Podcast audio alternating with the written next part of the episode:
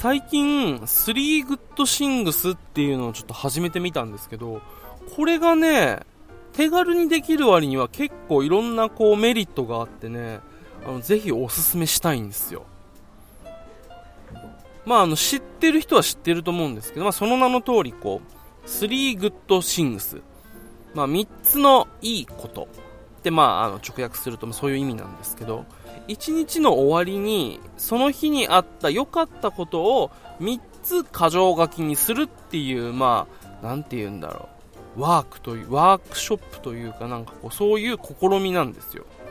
でこれすっごい昔にあの手帳で書いてて1日の終わりに手帳書いてたんですけどこれを最近あの僕がこうまあ、勝手に尊敬しているライターの中村陽太さんっていう方がいらっしゃって、この方がツイッターで、あの、始めてて、ハッシュタグをつけてね、3 good things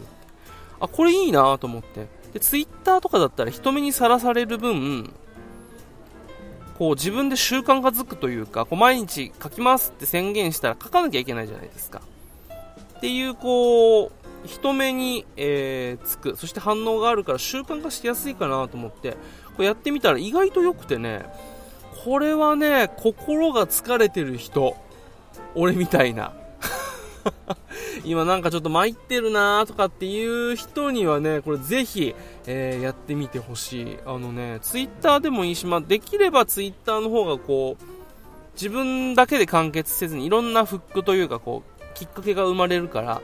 例えば、連続投稿記録が途絶えるの嫌だと思って習慣がつく人もいるかもしれないし、誰かがいいねをつけて、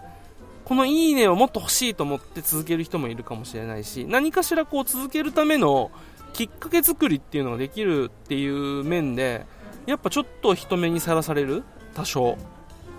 部分になんかねこう上げた方がいいかなと思うんだけれどもそれがまあ僕の場合ツイッターなんですけど。でこれ何がいいかってねあのー、1日の終わりに3つ良かったことを探して、それを箇条書きにして出すと、なんとなくその日がいい一日だったような気になるんですよ。ねえ。これね、まあ、頭ではわかるじゃん、理屈では。なんとなくこう、いいことを探せば、ポジティブになれるとかさ、なんかこう、いいことを探した方がそっちに目がいって悪いこと気にならなくなるみたいな、なんとなく理屈想像つくじゃん。でもこれね、想像つくのとやってみるのって結構大きな違いなのよ。やってみて思ったんだけれども。っていうのも、まあ、こう、なんかいいことがポンポンポンってあった日は、それはスラスラ書けるんですけど、いいことない日は本当にないのよ。まあ、ないことはないんだけれども、なんて言えばいいんだろう。うーんってこう、自分の中でのいいことっていうのがこう、3つも書けない日っていうのやっぱり出てくるわけじゃないですか。でそれはまあ多分人によっての頻度の違いだろうし、で、なんて言えばいいんだろうか。こう、いいことを書くよりもこう悪いことの方がどうしてもこう目につくじゃない人間って。でそっちの方が記憶力強いんだよね。やっぱりこう本能的な部分でさ。ネガティブな情報の方が記憶に残ってそっちに引っ張られがちなものをでもいいこと3つ書くって言っちゃったしなっていうことでなんとかしていいこと探そうとすんのよ。で普段だったらそんなに気にしなかったなんか見逃したことももういいこと2つは見つかったと。あ今日あれ良かったな、これ良かったなって見つかるんだけど、最後の1個がどうしても見つからん人があんのよ。その時に、あれって、なんかいいことじゃねっていうこのなんだろう。いいことのハードルを低くして何かしらこう、いいことを探し出そうっていう、あのね、モードになるのよ、脳みそが。不思議なもんで。で、そのモードで、でも見つからない時が、日があんのよ。ってなったらもう一日中を、ブワーってフラッシュバックして巻き戻して巻き戻して朝起きたところからガーって始めて、あれどうだったかな？これどうだったかな？って一日の出来事でいいことっぽい良かったよな？今思い返してみればあれっていうようなことを探し出すのよ。でこれはいいことに入れてもいいんじゃないかな？っていうことでなんか自分の中での良かったっていうことに対するハードルがちょっと下がってくるんですよね。でこれをこう一日今日あった出来事をあの頭の中でこう半数繰り返して検索しているうちに一日をこう再構築してるんですよ。なんて言えばいいんだろう。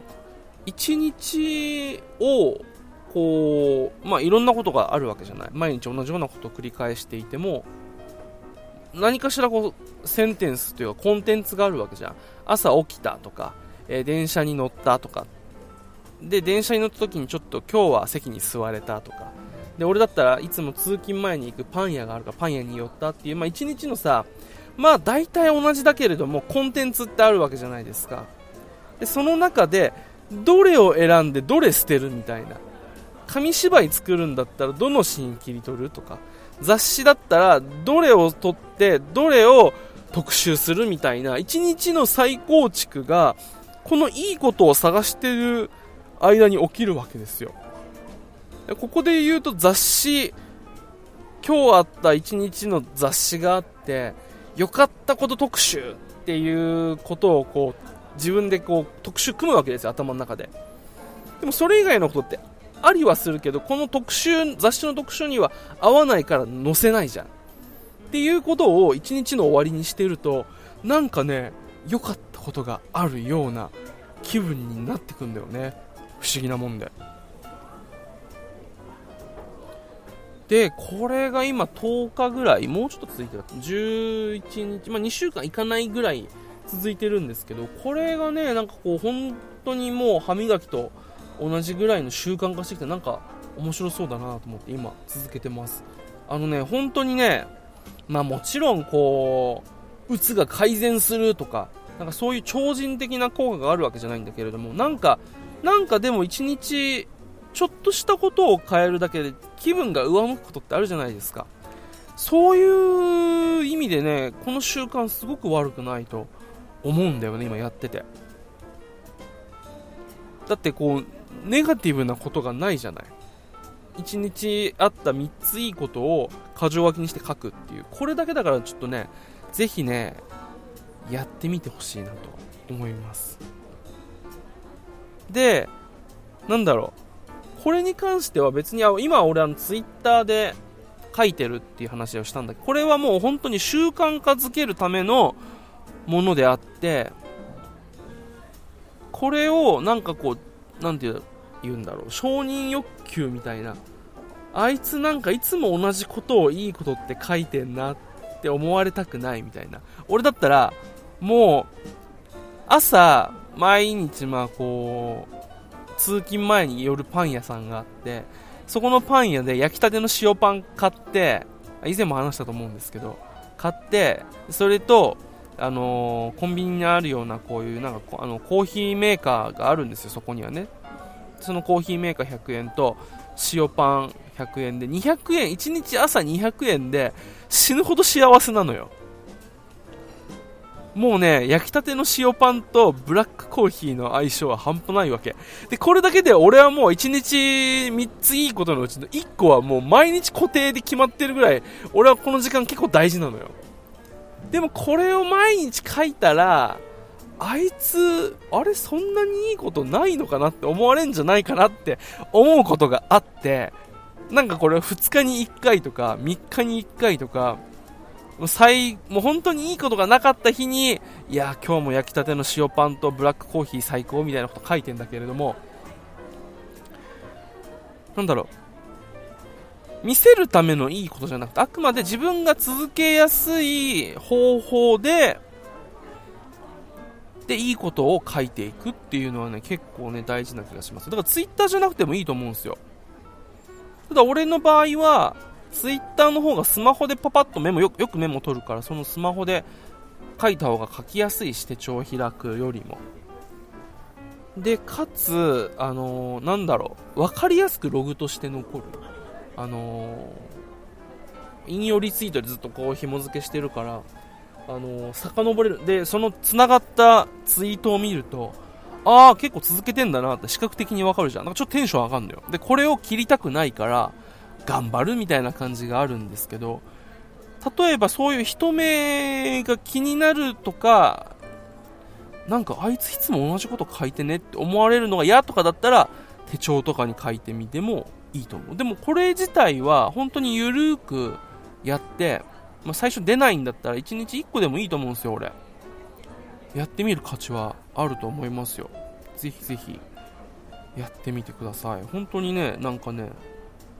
すげえいいことあるよ。なんで片言になったかわかんないけれども、うん。いいことって探してみると意外とあるんだなと思って。で、なんかこう、喜びの沸点を下げるじゃないけれど、なんだろうな、こう、なんだろう、こう、フォーカス変えるって想像以上に大事なんだなと思って。もちろんなんかこうすげえでっかい良かったこととか、うわ、今日は最高の日だって思えるようなことを追い求めることも大事だけれども、それと同時にこう、ただこう、日常の解像度を上げていくって言えばいいのかな。それはね、すごくなんかね、大事な気がしますよ。そういう意味でも、この良かったことを3つ書くっていうのはね、おすすめです。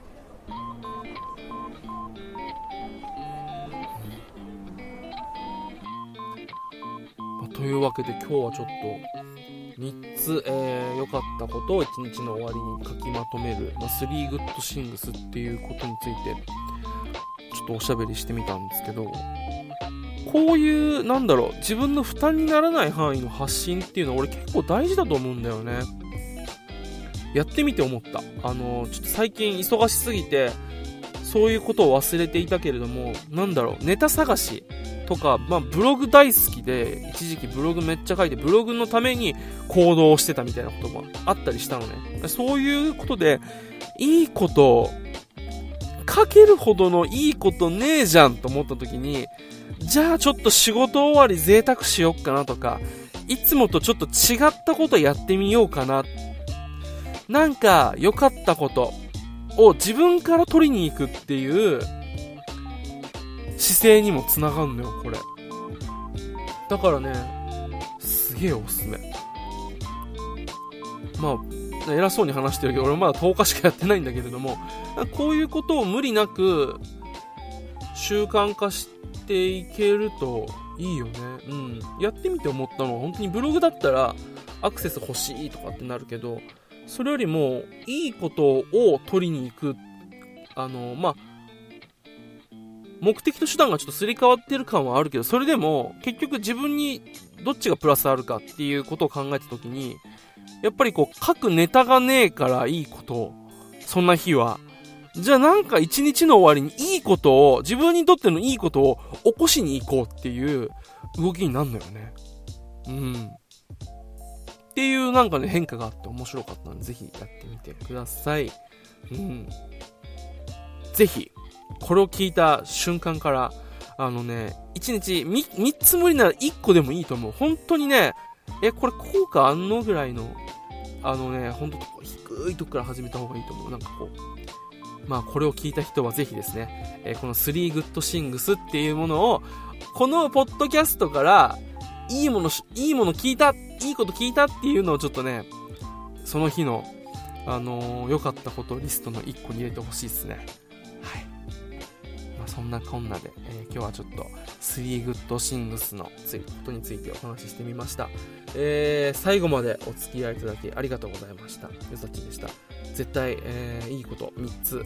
書いてみてくださいね。はい。というわけで、また次回。